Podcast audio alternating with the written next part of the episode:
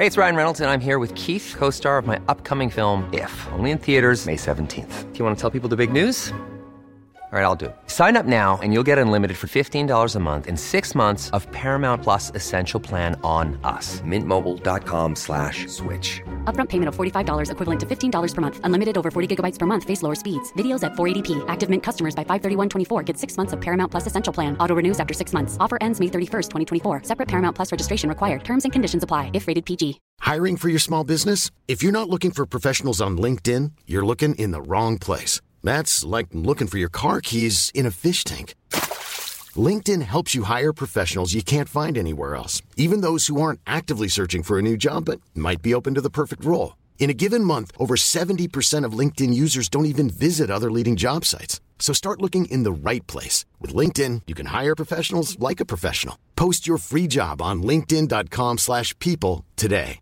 Hey, it's Paige DeSorbo from Giggly Squad. High quality fashion without the price tag. Say hello to Quince. I'm snagging high-end essentials like cozy cashmere sweaters, sleek leather jackets, fine jewelry, and so much more. With Quince being 50 to 80% less than similar brands.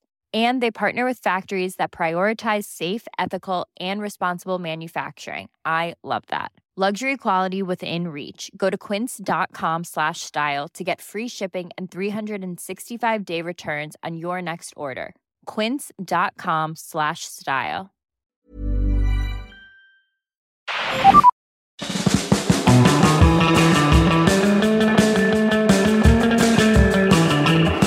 Hi, I'm Billy Monger, Hi, I'm Johnny Herbert. and welcome back to Lift the Lid, the team radio episode. This week, with Monaco coming up, we thought we'd switch it up a little bit. So, the team radio episode that you're currently listening to is going to go out earlier in the week, and later in the week, we're going to have our Monaco Lift the Lid preview. So, check that one out in a few days' time. But stay with us as we open team radio and answer your questions as we lift the lid. We're answering all your questions, you know, all off the back of what we've done recently, mate. We've had a, a busy few weeks, haven't we, on the pod? Yeah, we have. It's been absolutely brilliant, especially the Williams trip. and Obviously, Ron Yeah, James. love that. But walking through the museum and seeing all those lovely old pieces of, of engineering. Hearing you talk about, you know, your era of Formula One firsthand and the drivers you went up against, you know, Senna, everything like that. Yeah, that was a special, special morning for me. I really enjoyed that one. Yeah, no, I enjoyed that as well. So, and it was good with James, actually, wasn't it? Yeah, James was on good form. Yeah, and I learned a lot about him just in that very short space of time. Go on, you got any nuggets for us? Anyone who hasn't listened yet, how are you going to tease them into it, mate? What did you learn from James Vowles? The future, The future. how they're going to sort of put that future to, together. He just alluded to it a little bit. And did you buy into that? Do you think he's the right man for the job now we've sat down with I, him? I was a bit. I have to say, I was probably a bit skeptical when he first sort of first uh, got sort of appointed that place because you know he's he's a he's a strategist. That's what he did. It's a completely Yeah. different scenario than running a whole team. But then when you got to listen to it, because when you listen to how he puts uh, his situation, the Williams situation, and how they're going to try and sort of get themselves out of it, it was a very intelligently said uh, moment uh, for us listening to it. So, so I, I think it does seem as if he's the right man uh, for that job at the present time. Of course, there's still a long way to go. He's still got to get the right people involved, which is the one thing he alluded to, and that's that's something he's got to be able to sort of try and and uh, get get sorted. yeah, exactly that. And also, we had a, a little venture onto another podcast, onto the Pit Stop podcast. Yeah, that was good fun, wasn't it? Good, good boys. Uh, me and you took to the simulators, mate, didn't we? Uh, we don't have to bring that up, Billy. You do not need to bring that up. That is definitely getting brought up straight off the bat, mate. I got home. I got home. I had a chat with my engineer. Did a bit of a debrief after the uh, sim work that I had. I had a turbo issue. Yeah, you you did put this in our group chat as well, Johnny, and we I'm repeating myself. Am I? Damn it. we're still, we're still not believing it now, mate. You know, it's one all though, guys, because at Williams we did have a little trip on the simulators, and Johnny did edge me out No, there. that's true. Forgot about that one. You know, don't worry, mate. I'll, I'll help you out. I'll make it one all for us. so we- we're going to have to have a showdown. So maybe one of you guys at home, one of the listeners, you could come up with how we settle this. That's a good idea. Yes. Do we settle this on the Sims? Do we get onto a proper racetrack in, in a go kart of some Karting sort? people. Yeah, karting people. Karting.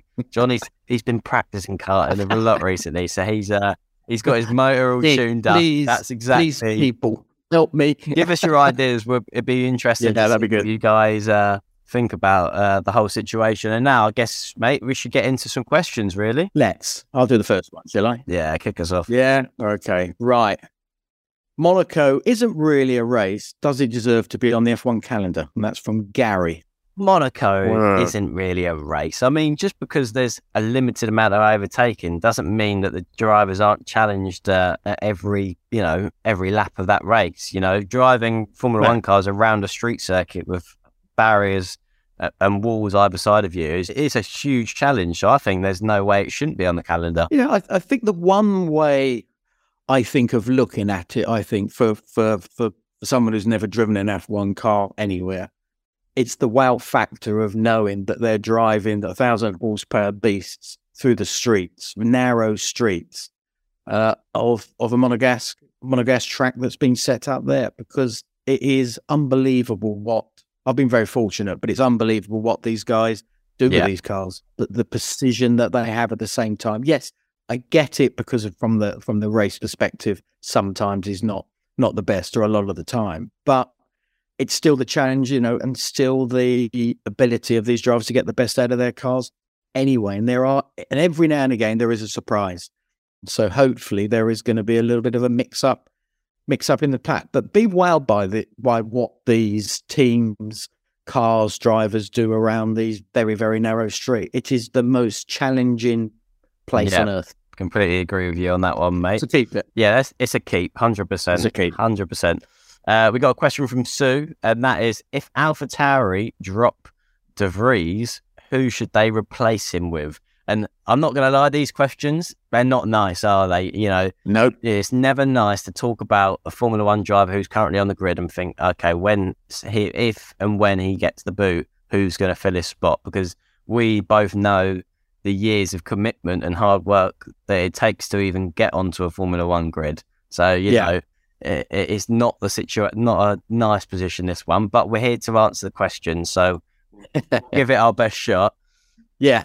Anyone jumping out at you, mate, for an Alpha Tauri seat? It's a hard situation, isn't it, Billy? Because it's something that we know Helmut Marko and the whole sort of Red Bull driver program is very, very hard on its drivers. That's Yeah. drivers that didn't get the chance to even get into an F1 car, didn't even get a chance from F3 to get into F2 because they got dropped.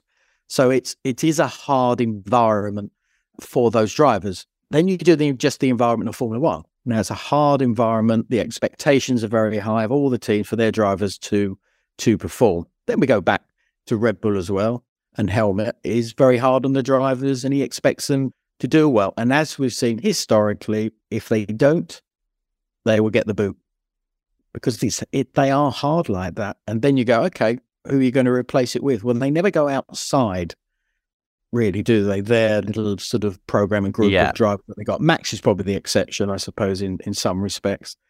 But there's one man who's who's there, sitting in the uh, in the in the pit box with his sort of Red Bull kit on, nice smile on his face all the time, good or bad. And Danny Rick, and the rumours of him making a seat sound that that's sort of the mindset that they they've got. I don't know about you, but if there's anyone outside that that could possibly jump in in the middle of a season, I think that's probably a harder thing. Yeah, do you know what? I was think just sat here thinking that about, you know, that normally when you think the Red Bull, you know, driver program, you think they've got, you know, a whole heap of drivers Mm. ready to fill in that that gap. But it does feel like at the minute there's that little there's a bit of a break in the Red Bull's sort of roster, their junior roster where, you know, Yeah. there's maybe not anyone that's Formula One ready just yet from the junior categories.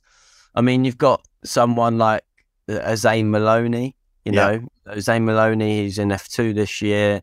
Uh, last year in F3, I believe he fin- was runner up in the championship in Formula 3. He's made the step up to F2 this year. I guess he's someone that Red Bull sees some promise in. Yeah, but um, it, it, does feel like there's a little bit of a patch where, you know, there's not the, there's not an, an absolute excess of junior drivers that are ready for a Formula One seat. You've Yeah. got the likes of a Liam Lawson again, who's done a little bit of uh, testing for AlphaTauri. So he's he, he's done some young driver tests and bits and pieces. I believe he's out in Japan at the minute, racing over in Super Formula. Yeah. Um, doing a similar sort of route as what a Pierre Gasly did. He went over to Japan, did the Super Formula, and then ended up in you hmm. know in what was Yeah, Ralf Schumacher. He sort of yeah, it, it is ago. a it is a good stomping ground, a good level of competition over there in Japan and Super Formula. So maybe that's someone they would look at. But I just again, I just think your your shout's the most likely of the bunch. Daniel Ricciardo, he's Formula One ready. Okay, he hasn't had the best last couple of seasons, but it does feel like he looks rejuvenated with yeah, a little I break from. Formula One. He looks full of energy. And to be honest, if he did get the opportunity over Nyck De Vries, it would be his last real shot at, you know, a, a crack in Formula One. It would be his last, probably his last chance to really prove what he can do behind the wheel. Because if it didn't go well for him either, you you couldn't really see where he would slot back into that Formula One field again. Yeah, I think if he did happen to, it, I think I think it would be yeah, I think it'd be Danny Rick. I, Danny Rick. see it mid-season, especially because they know he's got the experience and you know he'll be able to sort of probably push push. sure. you could, Yeah, I agree, mate. Okay, oh, this is an interesting one. This one you're gonna like this one, Billy. Okay. Forbes recently published that Lewis earned 44 million last year from on-track earnings. Is he worth it considering he didn't win a single race in 2022? And that's from Dan. Dan, Dan, Dan, Dan. Oh, That That's quite that harsh, that isn't it? That's a feels harshy so- that feels harsh. That does. No, you've You know, does, but people have got short memory in the world of sport. You know, it's all about what you've re- done recently. But come on, I mean, just because he's not won a race last season, it's not like the car's winning a world championship it- with George Russell in it, and he's not winning a race in, at all. The car wasn't up to up to scratch really last season. You know, okay, George did win. You He know, did win. a He race. did win. He won a race. I'll give you that. But two races, not two winning- races.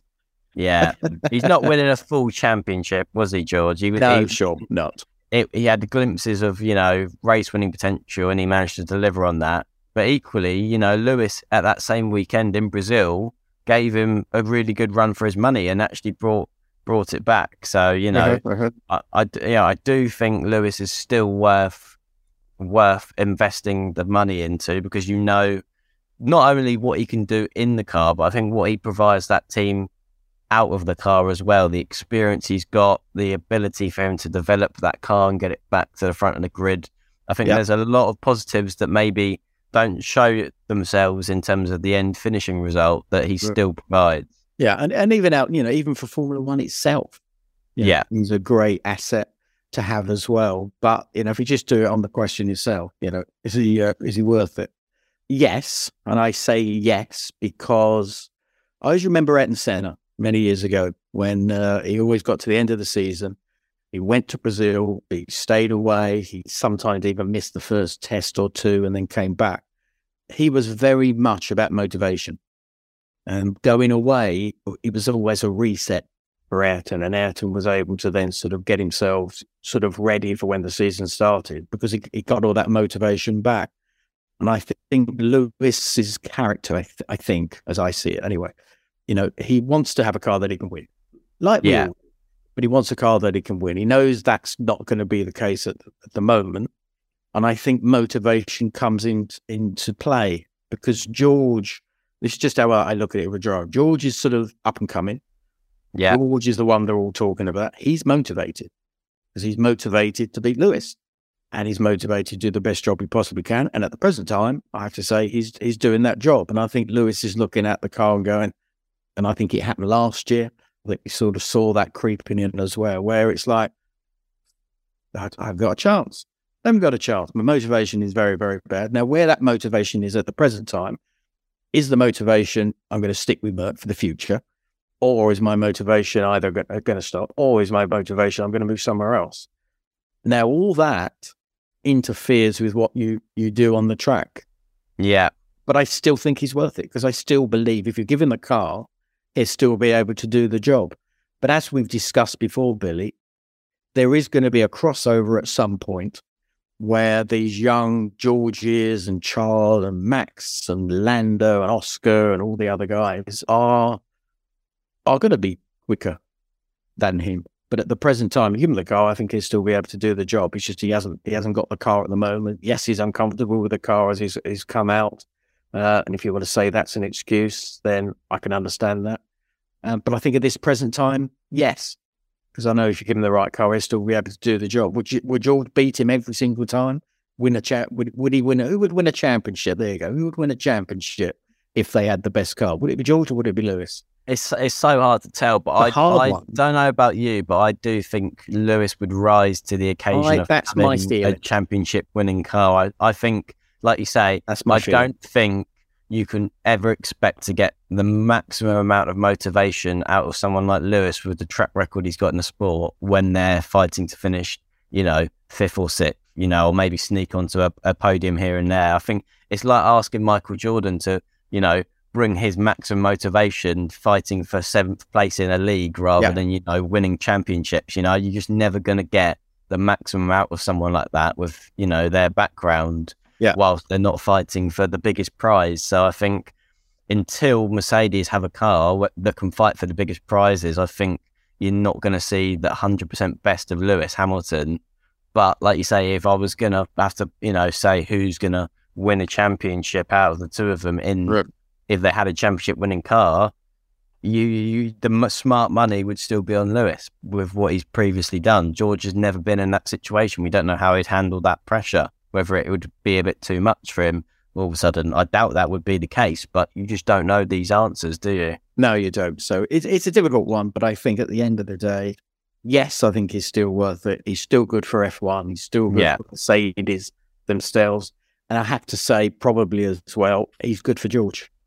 Yeah, and if that, and if that alone, if that alone uh, is is a positive thing for us as as British fans of of British drivers, I think that's worth it just on that that that side because I think it's just is a positive for George to have someone like like Lewis. Lewis has been good to all the British drivers, not even just like him sure. and Lando. That relationship there, you know, yeah, there you go. A lot of mutual respect there. So I think Lewis goes above and beyond in his role of being good to the up and coming British drivers, particularly in the field, bringing George along, you know, having a good yeah. relationship with him, not being hostile because George is beating him. As you know, he's he's held a, a really good sense of class with George, even when George got his first win and Lewis hadn't had a win last season. You know, congratulating him.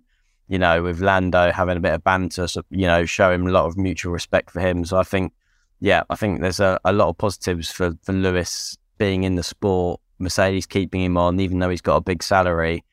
Uh, he's earned that salary equally with what he's done in previous years. I think so. I don't, you know, I think we only have to go back to Miami, don't we? You know, the latter part of that race in Miami, he drove brilliantly. So yeah. it's still there. You know, I've always been a Lewis fan anyway since he's coming to the sport. But I know time is coming to an end because I know that the likes of Jules are going to be, for him, uh, unbeatable at some point. And that that point is probably going to be sort of you know, the next the next couple of years, and then that's it. Jules will be moving away, uh, like the rest of the guys that I already mentioned before. So, but at this present time, I think he still adds a lot to to Mercedes Benz, and I think they're very very aware of that. Yeah, interesting question. That there's a lot of lot of points that can be made around that one. Uh, we're going to take a quick break, and we'll be back shortly to answer more of your questions.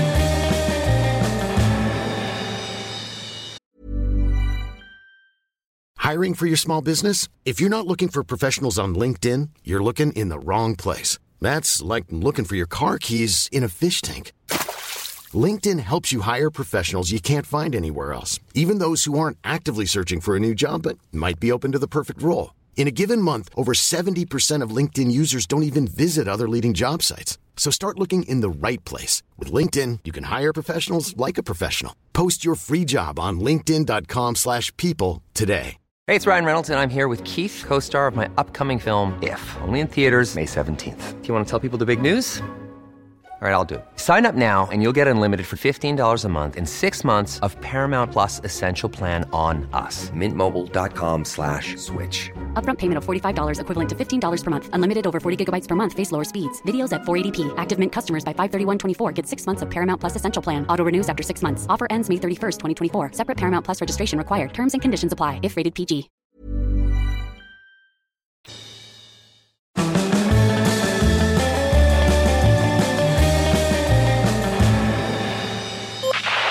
Welcome back, everyone. Uh, Billy, uh, what's the next question? Next question we got here is from Jack. Give and it's uh, given your great interview with James Vowles, Do you think Williams will win again in the next three to five years? Oof. I mean, when we had our chat with James, he kind of alluded to the fact that it was going to be a long process. It was going to take time, this, that, and the other. Three to three years seems a bit unrealistic from my point of view. I do think it will take longer than that. Five years, you know, maybe, you know, five seasons down the road, they could be, you know, I don't think they'll be the fastest car winning races as such in five years' time. I think maybe they could, you know, sneak a win in there like a Esteban Ocon did, like a Pierre Gasly did, you know, in one of those Yeah. hectic races that we get where it's a little bit unpredictable and not the fastest team's going to win. But I'm thinking, yeah, realistically, maybe, yeah. Obviously, to be fair, the only thing to consider as well is the new regulations that come into place.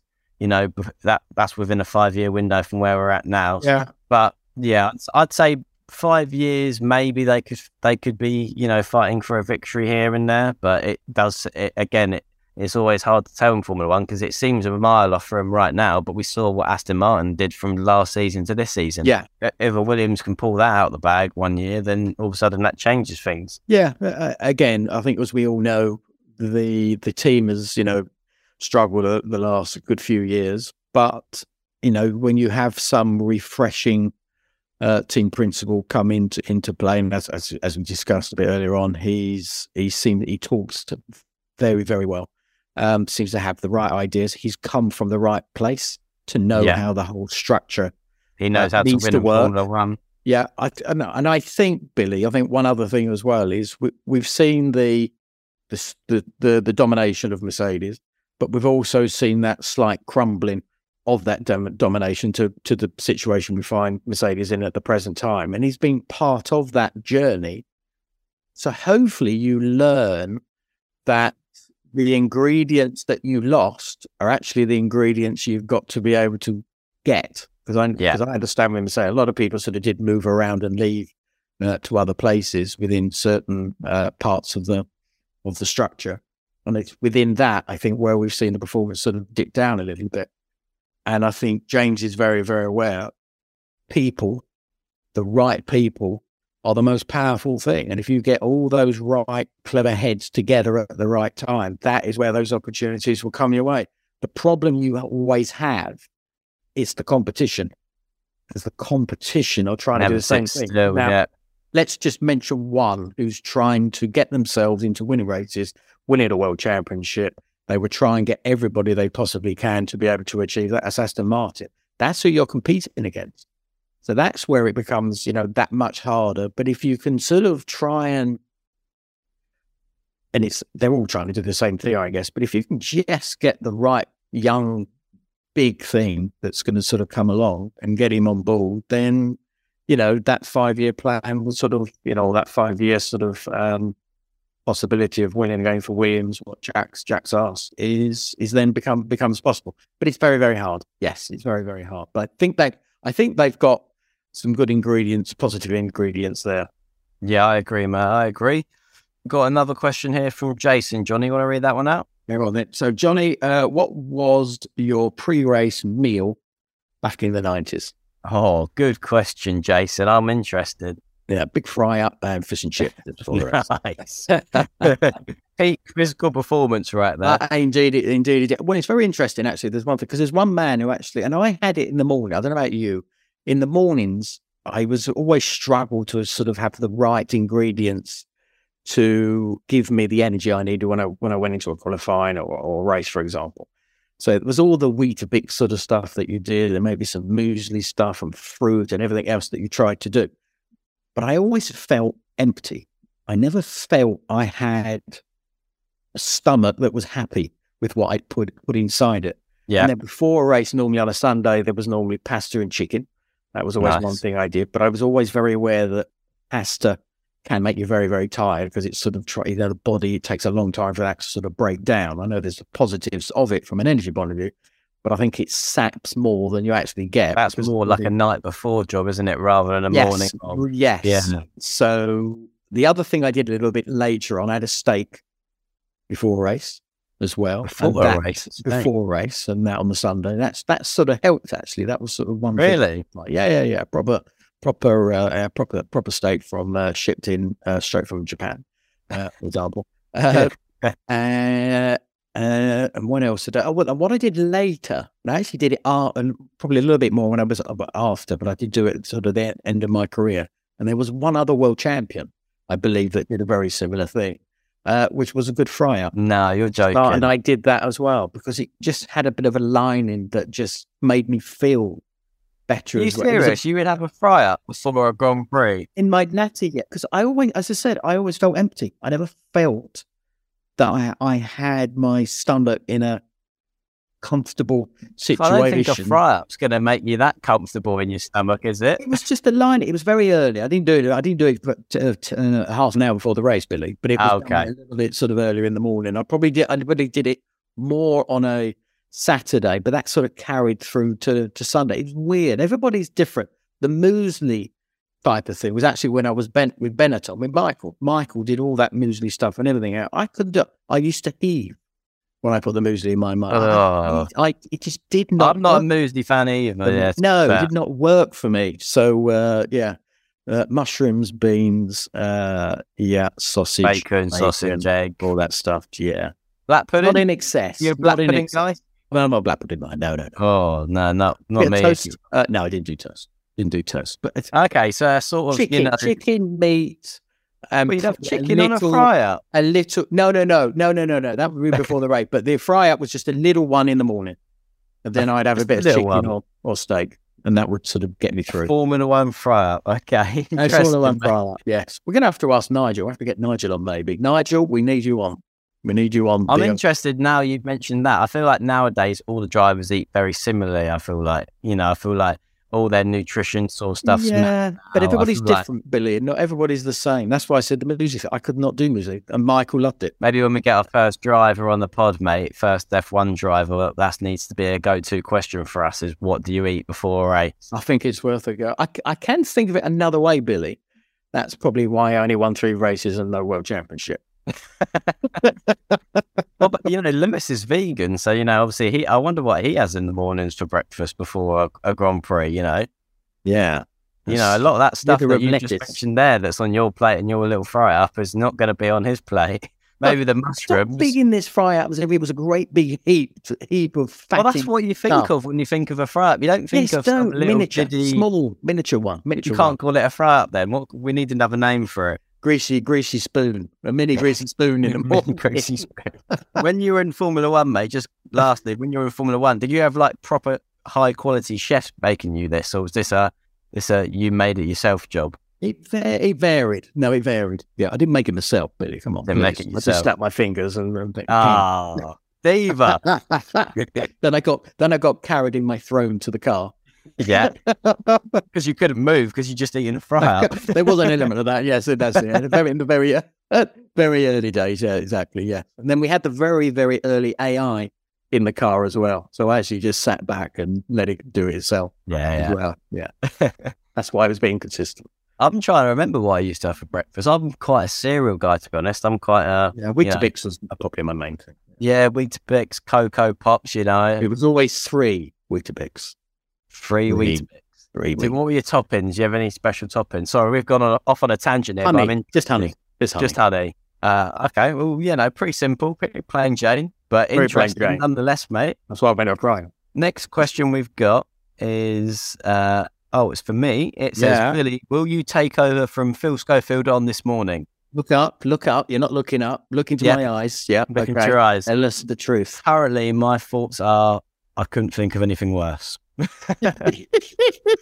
That's not me. Come on. Would you really want to see this face first thing in the morning? I you know, want you to go on so I could watch you suffer. yeah, exactly. Johnny wants to see the pain. If I go, uh, uh, You'd uh, be all right. stuttering You'd be fine. Mate, yeah, yeah, I reckon I'd be all Yeah. right, but uh, mm, probably not something that I'm looking to do anytime soon. Oh, what a disappointment. Uh, that's mate, early. That's early mornings. That is that program, Johnny. Yes, you know, there you go. You know, You'd suffer.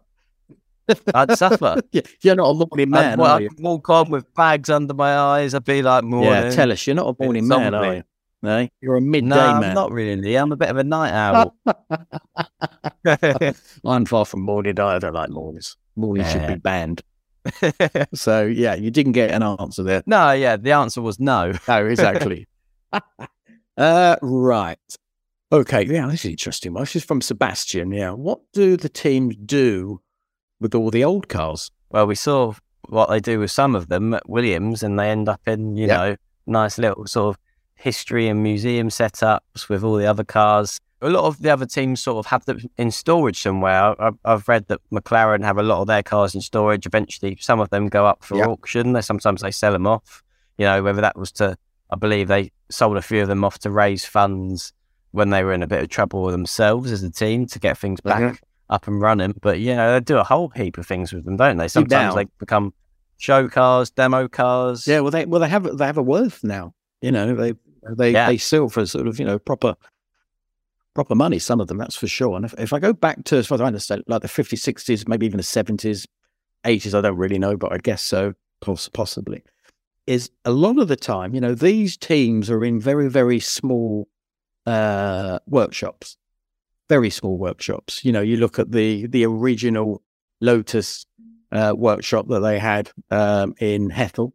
It's just a shed. I think it was about two, possibly three sheds. You look at the old Tyrrell one, that as well was just a shed that they used to they used to go into. There was no space to have those cars. They didn't have another shed sort of out the back because it had to be quite a big shed to sort of put the whole sort of seasons uh, used goods, you know, stacking it up and everything else. They didn't do. I think a lot of the time they just they actually scrap them. No, Yeah, I think a lot of them got scrapped very early on. And I, I was interested. I was up at Classic Lotus at the weekend, and where Colin lived, there's a piggery.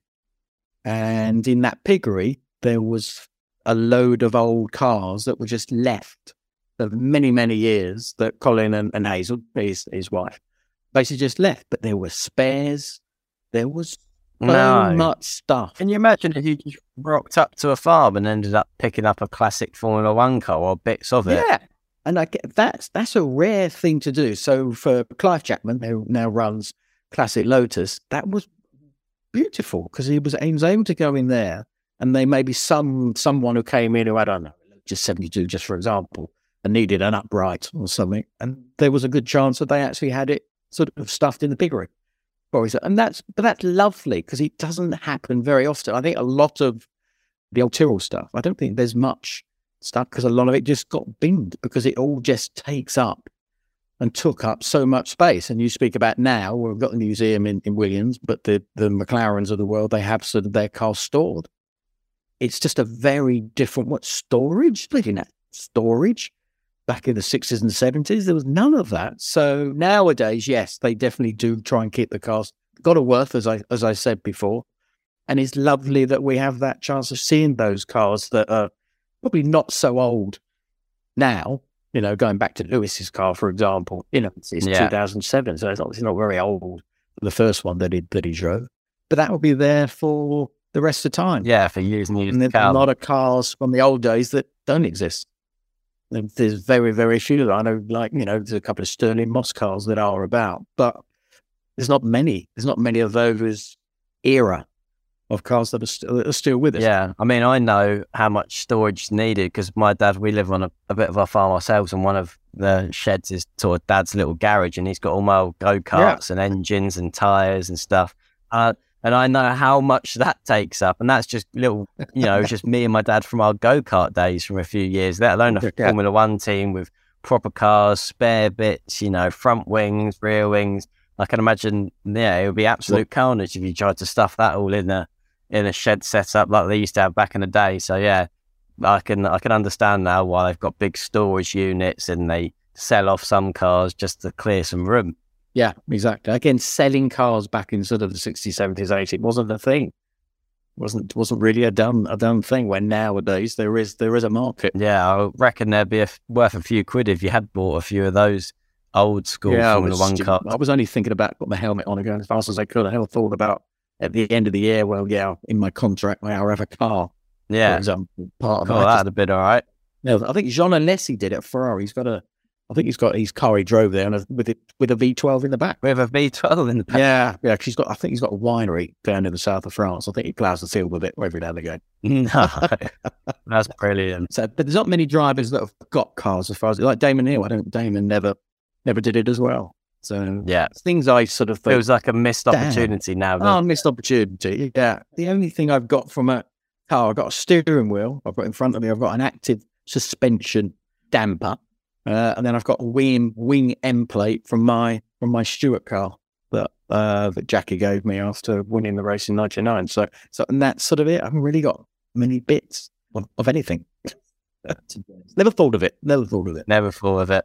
Sadly, so yeah. So they do store them nowadays. Right. Next question we've got is from Dylan, and I think this is the last one we've got. Uh, yeah. And it says, "When was the last time you saw Michael Schumacher? Will we ever see him again?" So I'm assuming that's more aimed towards you, Johnny. So yeah. remember you last time you really had a chat with Michael, or saw him in a paddock, or outside of Formula One? Yeah, it's a, it's a difficult one because Michael was sort of quite a private man anyway. Yeah. And when he was racing, you know, he didn't, you know, there wasn't, do I actually remember going out to dinner with him? No, I don't think there was that type of, type of relationship that we had. But, um, uh, I drove his car at Goodwood, the last car I drove, the Mercedes Benz. That was the last time I did something where Michael had sat, obviously in that seat. Yeah. Um, but as far as when I last saw him, I think it was probably about six months. I think it was just an event I was at six months before he had his, had his skiing accident. Yeah. But he was, he was all I have to say. Although we, I said we didn't go out to dinner when we were when we were racing together. He was always very friendly. Initially, I'd, I'd actually one occasion I do remember being the steward in Malaysia. I think it was, and it completely blanked me when he walked into the driver's briefing. I think it was, but then I remember seeing him after that, and he was absolutely absolutely fine. Probably had other things on his mind for sure, but Yeah. very intense man. Um, it's very sad with the situation. Obviously, we find Yeah. At the at the present time. I hope, I hope, and I I have no idea with with the situation that that is in it. Yeah. The, the family keep it very very um, Private. Yeah. private and close to close to heart. And I hope you know science is able to sort of you know allow him to turn up. It'd be wonderful at a, at a at a Grand Prix. Yeah.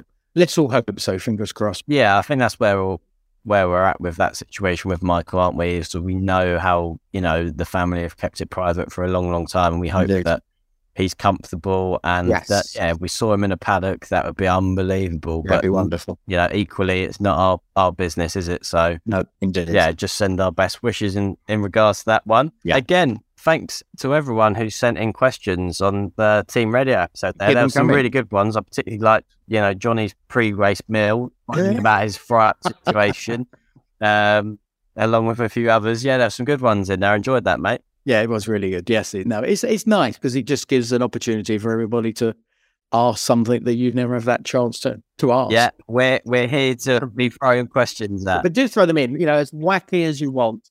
You know, and whatever information you want to try and get out of us, as far as when we were driving. You know, we're more more than willing to to talk about it. Yeah, hundred percent. Well, thanks again to everyone who's sent in questions, and uh, yeah, we'll be back next week for more of a team radio episode. So uh, yeah, get your questions in for then. So that's the Lift the Lid Team Radio episode, and of course we'll be back with our Monaco preview. So see you then, Until then, it's goodbye from me. and it's goodbye from me. All right, take care, guys. Cheers, bye. This has been a Soapbox London and SBX Studios production. Our executive producers were Rowan Wilkinson and Andy Bell.